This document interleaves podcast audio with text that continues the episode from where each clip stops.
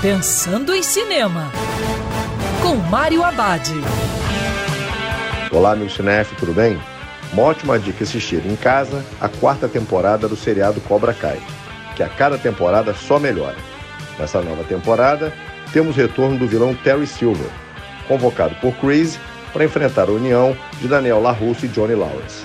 Para quem não lembra, Terry Silver foi o vilão no terceiro filme da franquia. Contar mais é estragar a experiência, mas a entrada de Silver garante fôlego à trama e aponta novos caminhos. Com isso, acontece um maior envolvimento emocional entre os personagens e o público, que fica imerso na trama. Ninguém poderia imaginar que a franquia Karate Kid, feita para o cinema nos anos 80, conseguiria se tornar um belo seriado com um ótimo arco dramático. Uma viagem nostálgica para os fãs e também para os jovens, que não viveram naquela época, justamente por tratar com equilíbrio e talento assuntos polêmicos. Cobra Kai acerta em não ser panfletário e estimular a reflexão. Uma quinta temporada já foi anunciada.